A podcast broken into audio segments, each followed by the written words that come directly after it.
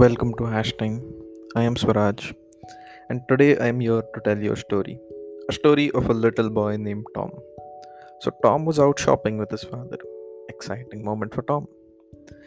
His father, on the other hand, was having a very tough day. His client meetings didn't go well, his boss yelled at him, he's now concerned whether he will be able to pay his bills or not.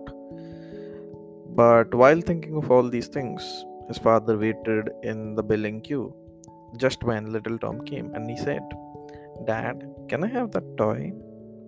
And just like any other father, his father said, "No." Tom didn't want to hear this answer, and he just wanted to get that toy. So he said, "Dad, please, this toy is so cool."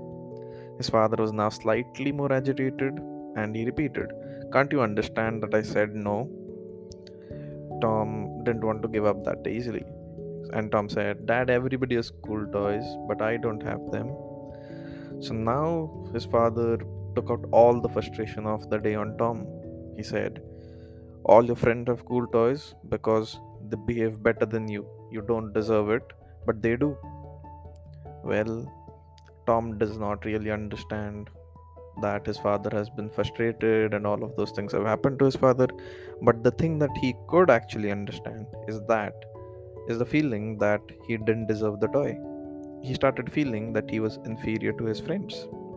Now Tom is at this very tender age where things like these matter a lot.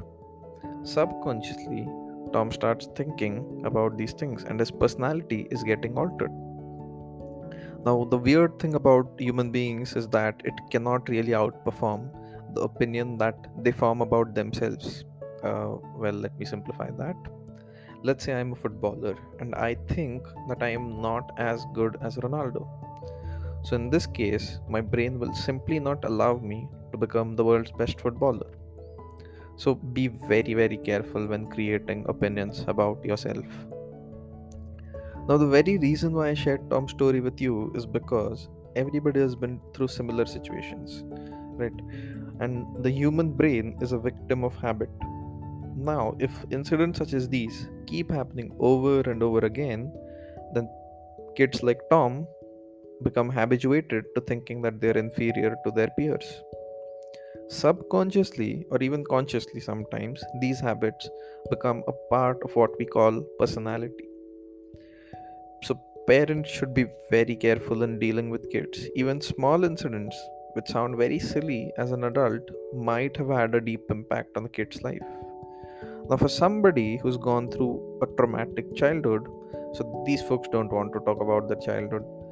And they don't want to talk about their childhood for few reasons, which could be the fear of being judged, the fear of being ridiculed, the fear of the society not accepting them anymore. Well, screw the society. Don't care about people who don't really care about you. So wear the adversities as a badge of honor. Think of it in this way. When situations were not very favorable, when the odds were against you, you still thrived. You did the best that you could do. Why shy away from acknowledging that? It doesn't matter what people think.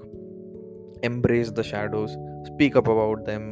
Make a cape out of adversities and wear those capes like superheroes do. That's my time. Thank you guys.